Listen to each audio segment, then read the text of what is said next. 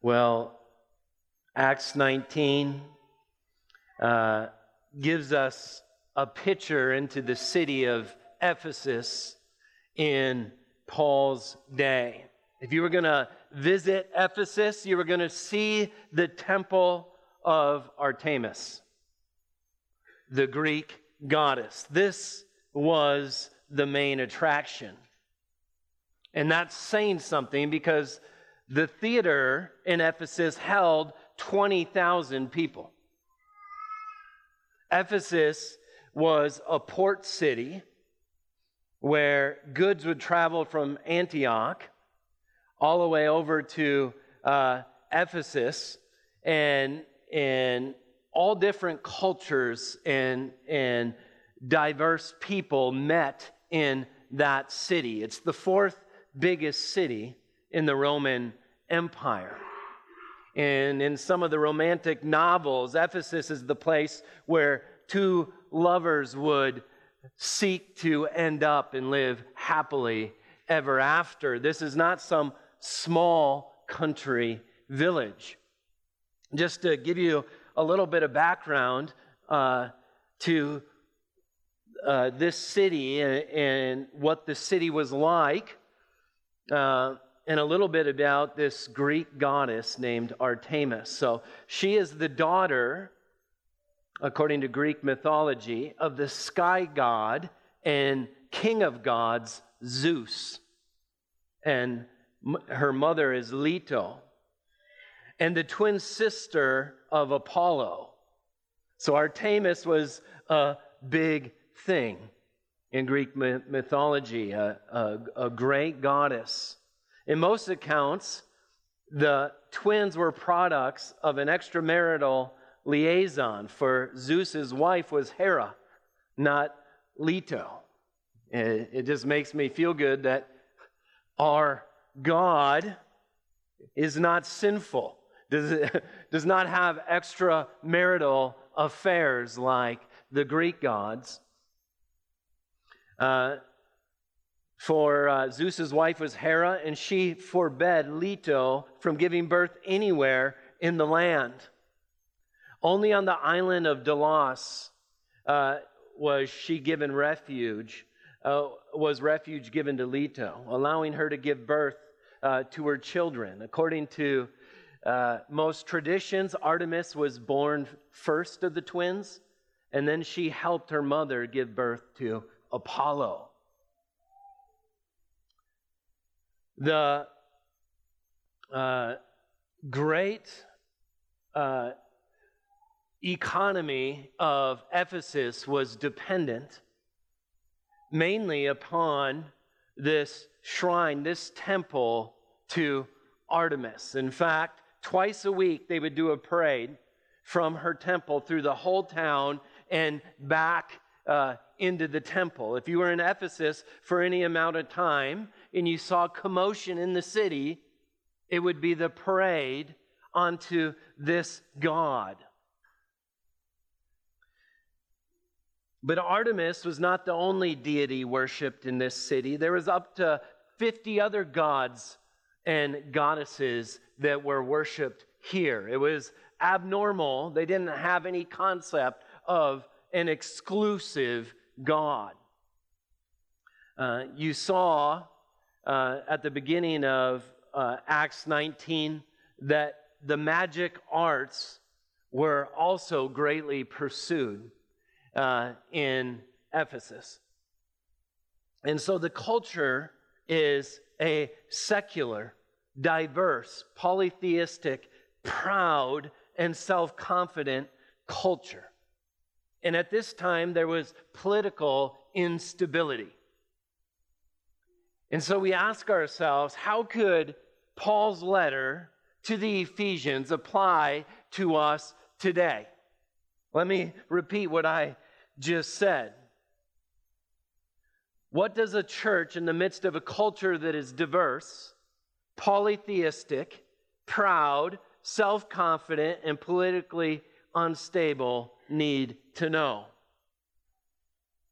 We can see ourselves here. Our gods are much more than 50 gods, for the God of our culture is self. The individual gets to define for themselves what truth is in our culture. We have as many gods as we have people, is what our culture tells us.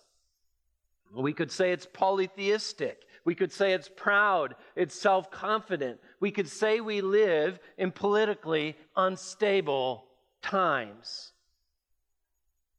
And so, what does a church like this need? What kind of letter do they need? They need God's words through the mouth of the Apostle Paul to the Ephesians. The church at Ephesus needed to see the real challenges in front of them and have real answers. They needed to see that they don't wrestle against flesh and blood, but against rulers and against authorities and against cosmic powers over this present darkness, against spiritual forces of evil in heavenly places. The church needed to realize that this is not man's church. The church didn't come into existence by the will of man. The message of the gospel that was given to the church did not come from man, and their enemies are not the people in the city. It is not the seculars. But the battle is a spiritual battle, which means to be the church, to be faithful, to be victorious in Christ means we need to be led by the Spirit of God. We need to have the power of God. And it's the message we need to hear today. They needed to be reminded of, the, of their salvation, how it was all by the grace of God's sovereign will, and that God is worthy of all praise for their changed lives. They need to know that they didn't just decide to become part of a human group when they figured out some intellectual thing. Paul, from the very outset, lets them, reminds them of who they are in Christ. They need to be reminded of their resurrection in Christ, how they were once dead. They were by nature children of wrath, but because God acted on their behalf, they are now alive and at peace with God. Think of it. If you don't think that you began by the power of God, then what hope do you have if you're fighting against angels and demons? Jude tells us that even Michael the archangel, which is a gazillion times more powerful than any mere man, didn't find the arrogance, didn't, didn't have enough arrogance to pronounce blasphemous judge, judgment on Satan when he was when they were fighting over Moses' body but rather he called upon the Lord to win that battle over Satan. And so Paul reminds them that they began in the faith by spiritual power, by God's work, which they would need to know because if they're just mere men, what hope could they have? They needed to be reminded that all the dividing walls of men are brought down as God has made one new man in Christ. And that in Christ, he requires unity among God's people. While there was many diverse people in Ephesus, and the church was surely filled with some Jews, some Gentiles, some used to practice magic arts, some used to work in the temple of Artemis, and some were Jews. How are, how are they going to get along? Well, because a new creation, a new man came into being in Christ. And so we see the theme of, of the unity of the church.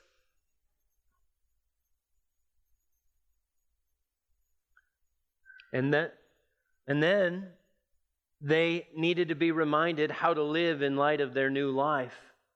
in all the different relationships uh, that they have.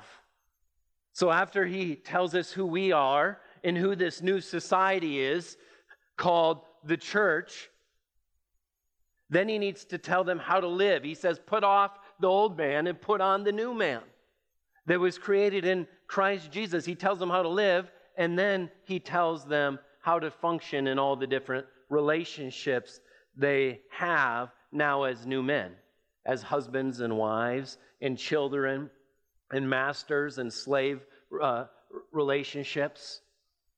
And so this letter is incredibly cosmic in one sense. We're shown what's going on in a spiritual realm and incredibly practical uh, for a Christian who is now new in Christ. Um, this letter, just to uh, cause you to lean in a little, it was John Calvin's favorite letter of all of Paul's letters. Armitage Robinson called it the crown of St. Paul's writings. Samuel T- Taylor Coleridge said it was the divinest composition of man and adds his own dictum that it is the queen of all the epistles. John Stott writes Many readers have been brought to faith and stirred of good works by its message. One such was John Mackay, the former president of Princeton Theological Seminary. He said, To this book I owe my life, he wrote. As a 14 year old boy, I saw a new world. Everything was new. I had a new outlook, new experiences, new attitudes towards other people. I loved God. Jesus Christ became the center of everything. I had been quickened.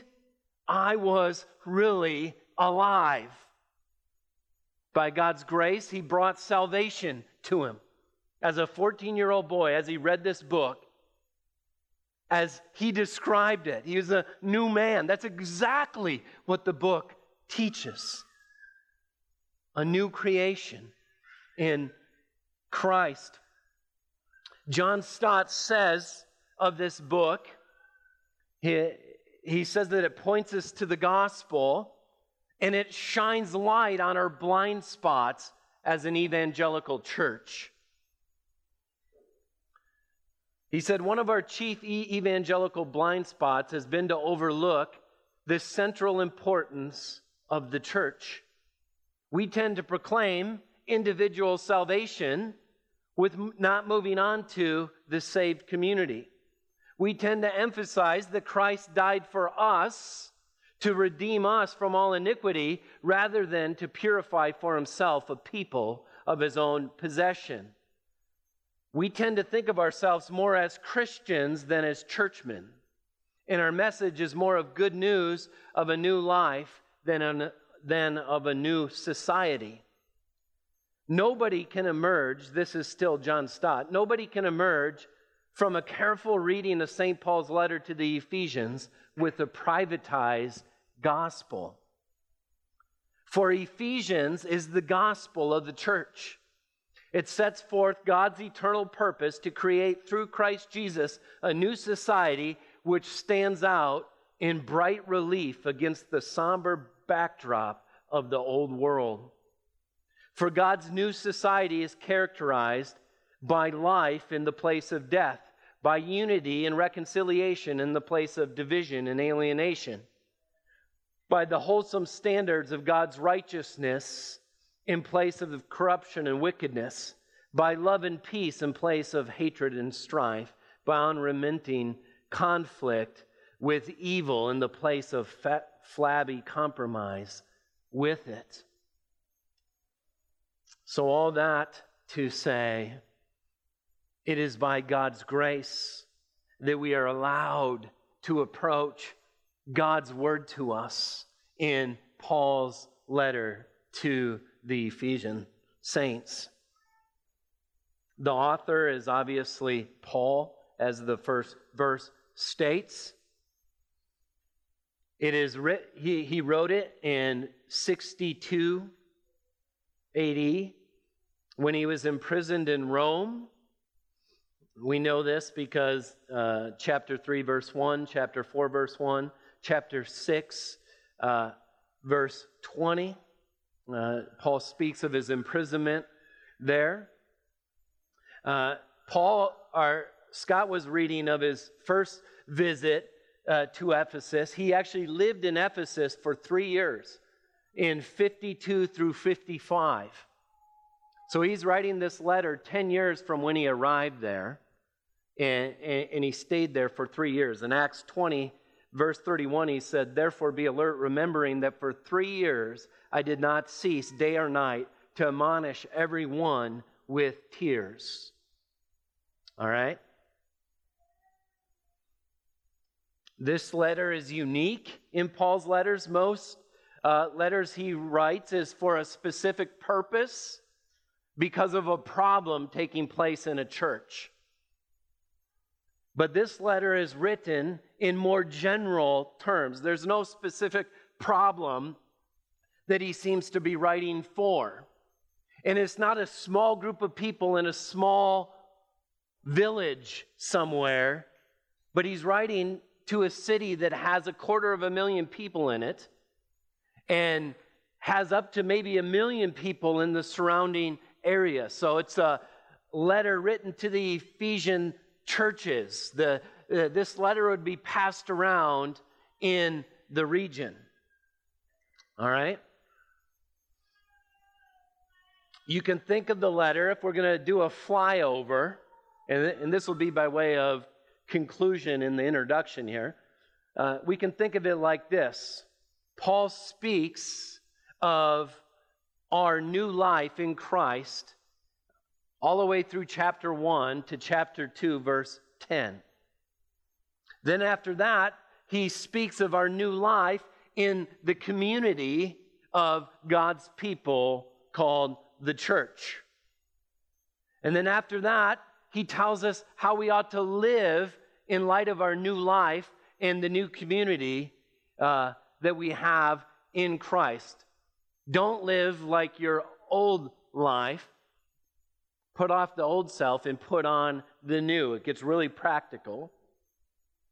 And then he tells us how to function within our specific relationships. So that's kind of how the book flows.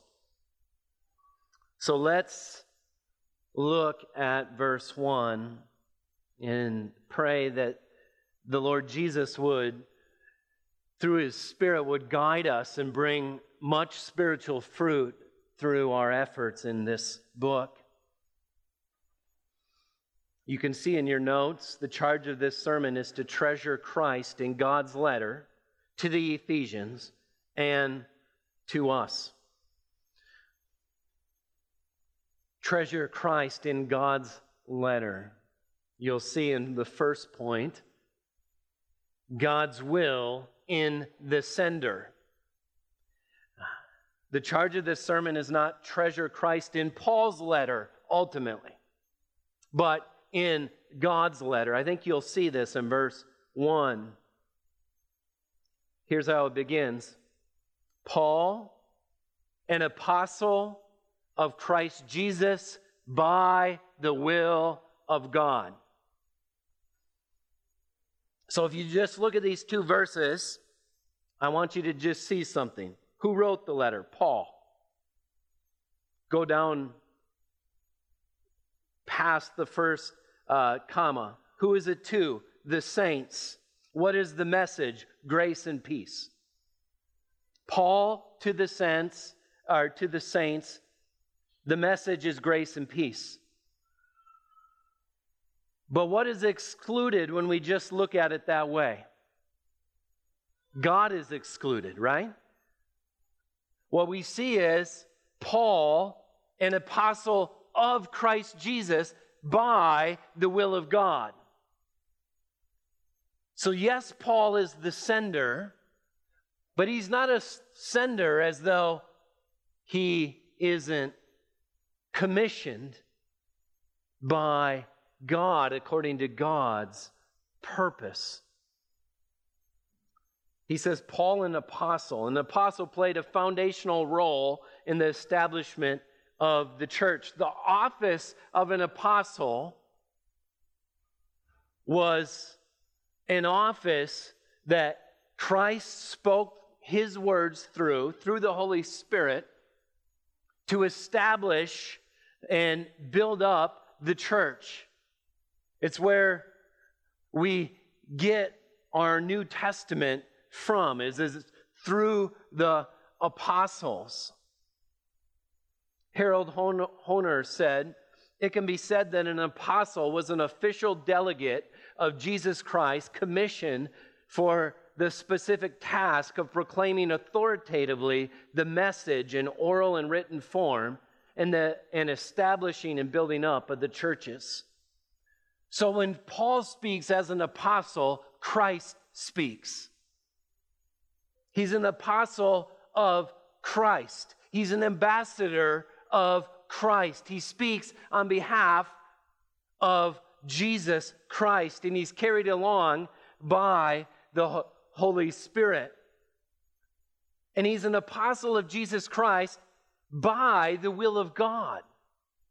Now, listen to me. Paul did not wake up one day and decide to become an apostle of Jesus Christ. And in fact, a person can't just decide to be an apostle.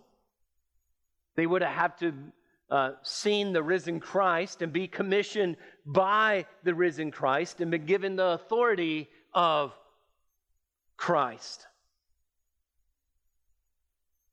In fact, when Paul writes any of his letters, he starts in a similar way. In Romans 1 1, he says, Paul, a servant of Jesus Christ. He says, a slave of Jesus Christ, called to be an apostle, set apart for the gospel of God. God called him, he picked him out. In 1 Corinthians 1 1, Paul starts his letter. He says, uh, Paul, called by the will of God to be an apostle of Christ Jesus. He wants to emphasize that he didn't just one day decide to take this position and decide to have a message for this church, but this is Christ speaking to his church. It's not by Paul's work, but it's by the will of God. He makes this especially clear in Galatians. In Galatians 1 1, he says, Paul, an apostle, not from men, nor through man, but through Jesus Christ and God the Father, who raised him from the dead. Just in case we missed that, he didn't come from man, he didn't become an apostle by the will of man. And then in verse 15 of Galatians 1, he says this But when he who had set me apart before I was born, who called me by his grace, was pleased to reveal his son to me in order that I might preach him among the Gentiles. He says, I did not immediately consult with anyone, nor did I go up to Jerusalem to those who were apostles before me, but I went away to Arabia and returned again to Damascus. Paul didn't learn the gospel from the other apostles. He learned it from Jesus Christ himself as Jesus confronted him on the road to Damascus and when Christ blind blinded him. Just real quickly, well, I'll just tell you. You can read about Paul's conversion in Acts 9. I'll just give you some highlights. In verse 1 of Acts 9, we read, But Saul, that was his former name, breathing threats and murder against the disciples of the Lord, went to the high priest and asked him for letters to the synagogues at Damascus, so that if he found any belonging to the way, men or women, he might bring them bound to Jerusalem. Now he went on his way and he approached Damascus, and suddenly a light from heaven shone around him. And falling on the ground, he heard a voice saying to him, Saul, Saul, why are you persecuting me? And he said, Who are you, Lord? And he said, I am Jesus, whom you are persecuting. But rise and enter the city, and you'll be told what you are to do. So, where's Paul's invitation? To Christ. He literally goes and gets the papers to go in to the synagogues so that if he finds any rotten Christian in there, he can grab them bound and arrest them. And on the way, Christ blinds him. Christ tells him what he is going to do. He commands him. Paul knew that his salvation was all of grace. Paul wasn't slowly being drawn to God by arguments and then finally gave in, but rather Christ called him, set him apart before his birth to bring about this calling. That's what he wants you to see when he says, by the will of God.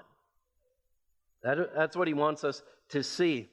And then when Ananias, Christ uh, speaks to Ananias and says, tells him to go to Saul and and to lay hands on him. And, and so in verse 17, he says, Brother Saul, the Lord Jesus, who appeared to you on the road by which you came, has sent me so that you may regain your sight and be filled with the Holy Spirit. And immediately something like scales fell off his eyes, and he regained his sight. And he rose and was baptized. And Ananias was told by Christ, Go, he's a chosen inter- instrument of mine to carry my name before the Gentiles and the kings of the children of Israel. For I'll show him how much he must suffer for my sake. And Ananias is like, This is the one that's been killing us. You know that, right? You, are you sure you want to pick him? So we see that the sender of this letter is an apostle of Jesus Christ by the will of God. Secondly, we see God's work in the recipients.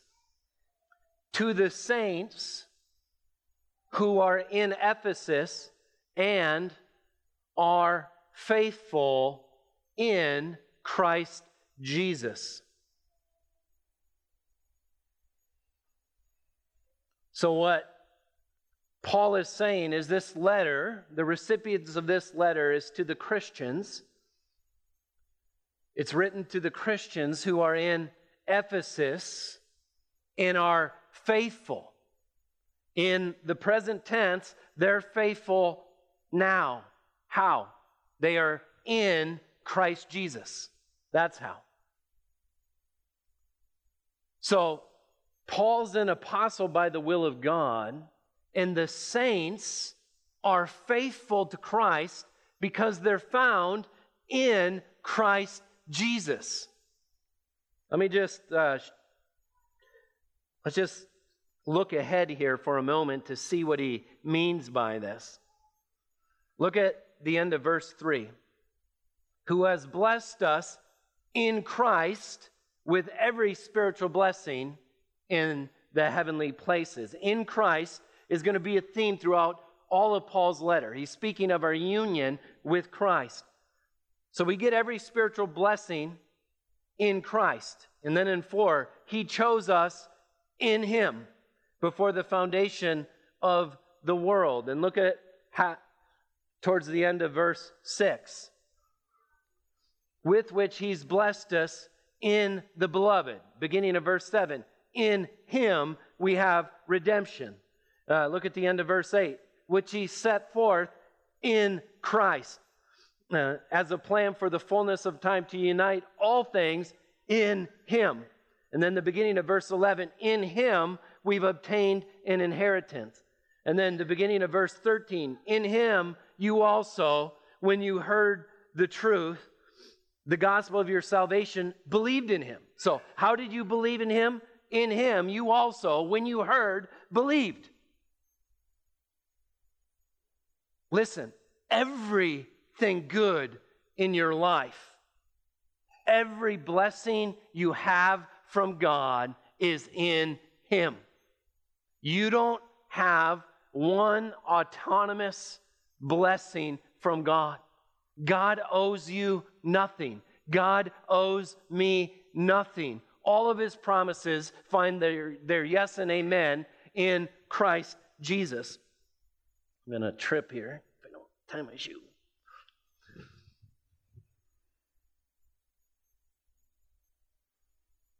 Everything is in him. That's the what Paul highlights to us in this second point. And this is consistent throughout the rest of uh, the scriptures. In Philippians 1 6, he begins his letter like this I am sure of this, that he who began a good work in you will bring it to completion at the day of Christ Jesus. So, how did their work begin? God began it. This is how, uh, and then in verse 29 of Philippians 1, it says, For it has been granted to you that for the sake of Christ you should not only believe in him, but also suffer for his sake. So believing in Christ needs to be granted by God. This is how Peter starts his letter. He says, Blessed be the God and Father of our Lord Jesus Christ. According to his great mercy, he's caused us to be born again to a living hope. You had no hope until you had faith, and that wasn't started until the mercy of God became your benefit in your life. Acts 16 14, we read of Lydia's conversion. Uh, one who heard us was a woman named Lydia from the city of Thyatira, a seller of purple goods who was a worshiper of God. The Lord opened her heart to pay attention to what was said of Paul. Acts 13 48. When the Gentiles heard this, they began rejoicing and glorifying the Lord, and as many as were appointed to eternal life believed. Who believed? As many as were appointed to eternal life. You see, the believer, as much as we want to take some credit, it is true that you must believe. And it is true that I must believe. And it is true that we have a decision to make. That's all true. You need to choose Christ yourself. You need to choose Him. But what we're going to see in this letter is that you were dead and I was dead. And what we needed was Ephesians 2, verse 4, when it says, But God made us alive. But God gave us life. You're not a robot, and I'm not a robot. God causing us just to do what He wants in a robotic way? We make choices and we choose according to the nature that we have. And the nature that we have, according to Ephesians 1 through 3, is a nature that is dead. We're by nature children of wrath. And so we can choose whatever kinds of sins we want. But what we can't choose is to be a new creation. We need a creator for that. We need, for there to be a new creation, for there to be a new man, we need God to bring about spiritual life where there was no spiritual life. And as God does that in a person's life, they, of their own freedom, choose Christ. Now, what's the difference? The miracle that happened, the resurrection from death to life.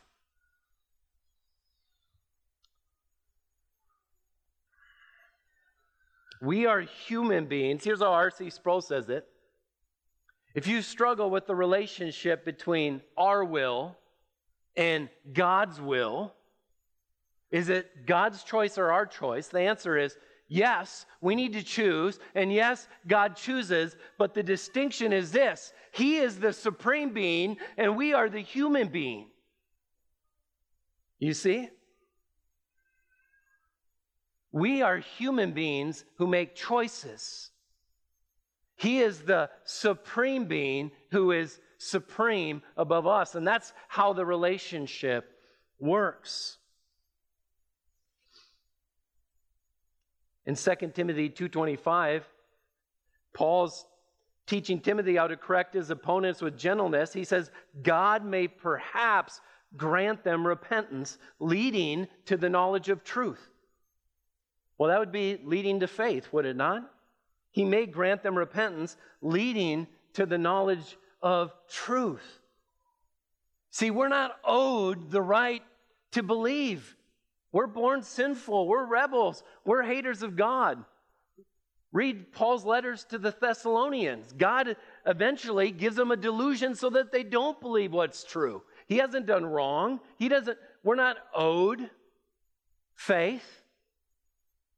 But God, in Christ, brought about the saints that were in Ephesus.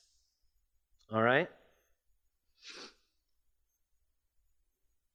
Third, see God's gospel in the message. So, Paul is the sender by the will of God. He's writing to saints who are in Christ Jesus, they, they're, they're united to him. And now the message is summed up in verse 2 Grace to you and peace from God our Father and the Lord Jesus Christ. Peter, by the way, starts his letter in verse 2 of, of his first letter May grace and peace be multiplied to you.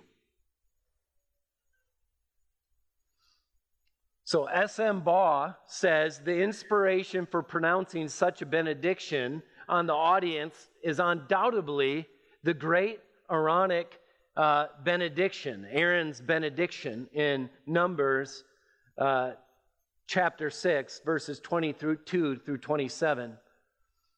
Uh, he writes, As such, it is not the expression of a wish or of a prayer, but the priestly conveyance of the blessing based on the Lord's promise. So this isn't praying that it might be, this is declaring what will be because of the promise of God in Christ.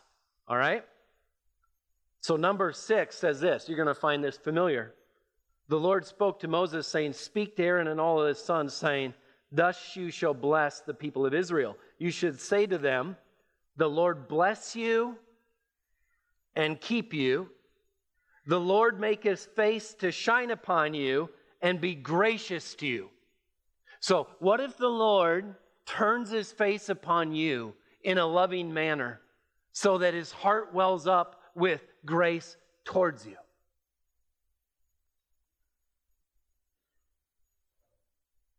The Lord lift up his countenance upon you and give you peace. So there you have it grace and peace.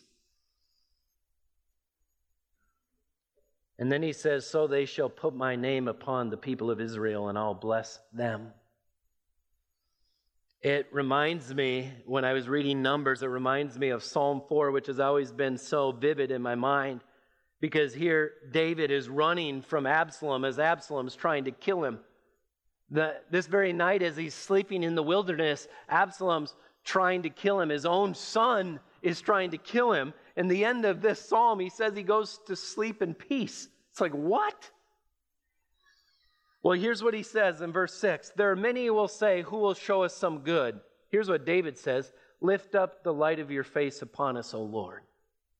In David's mind, he says, If the Lord takes his face and puts it upon me in a gracious manner, he says, You put more joy in my heart than when their grain and wine abound.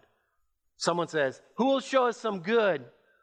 Someone might say, Well, when my crops are great and I'm able to party, that's when it's good. David says, If God's face is turned upon me, I have more joy than they have when their circumstances are good. And then he says, in peace. So after God's face is upon him, in peace I'll both lie down and sleep. For you alone, O Lord, make me dwell in safety. You see, if Paul gets to a big castle where there's a bunch of guards, he doesn't sleep at peace when Absalom's coming after him. He sleeps at peace in the wilderness if God is for him. He says, In God alone will I sleep in peace. What do you need to sleep in peace? Do you need your circumstances to work out the way you want them to work out in order to be at peace? What if you have a promise? What if it's not just a prayer, it's not just a wish, but it's a promise that the Lord looks upon you with grace and peace? Grace is the cause. Grace is the unmerited favor of God. It's the work of Christ giving you what you do not deserve forgiveness, righteousness. That's grace. Peace is the effect that comes from the cause. That's what this whole, that's what the gospel is. You're dead in your trespasses and sins. I'm dead in my trespasses and sins. But what if God turns his face upon us? What if he actually did it before the foundation of the world? Could you trust him then with your life? Could you trust him then, even if there was all these other gods and all these other enemies? What if God was for you before the world began? That's what we're going to see next week. This is securing to the believer. We'll just see this theme. Ephesians 2:14, he himself is our peace. Ephesians 2:17, he came and preached peace to those who were far off and peace to those who are near. He describes the gospel as the gospel of peace in Ephesians 6:15. And here in closing, I want you to see this. Look at verse 2. Grace to you and peace from God our Father. Now, if you were a Jew and you weren't converted, you would become immediately incensed and angry. How dare you not say Lord God there? Grace and peace from the Lord God. But what does he say? What does he say in verse 2? Grace and peace from God, our Father. How dare you claim to be children of God? Do you realize, brothers and sisters, that God, is, if you're in Christ, is our Father? And his face towards you is as a father's face towards his children. Do you realize that? Do you realize that grace and peace is from God, our Father? L- listen to Psalm 103, verse 11, speaking of God's fatherly love. I think the Jews mainly missed this in Jesus' day. He says, For as high as the heavens are above the earth, so great is his steadfast love towards those who fear him. How great, how high are the heavens above the earth? That's how much his love is for those who fear him. As far as the east is from the west, so far does he remove our transgressions from us. I'm glad that my sins are that far away. As far are, as a father shows compassion to his children, so the Lord shows compassion to those who fear him. For he knows our frame. He remembers we are dust. For as a man, his days are like grass. He flourishes like the flower of the field, for the wind passes over it, and it's gone, and, his place is no more. That's depressing, isn't it? How fast does 10 years go by? How fast does 20 years go by? Your life is a mist. You and I aren't going to be here very long. We're like the grass. We're here for a moment and then it's gone. It's gone in a moment. Thank God that he tells us, as for man, the days are like grass. He flourishes like the flower of the field.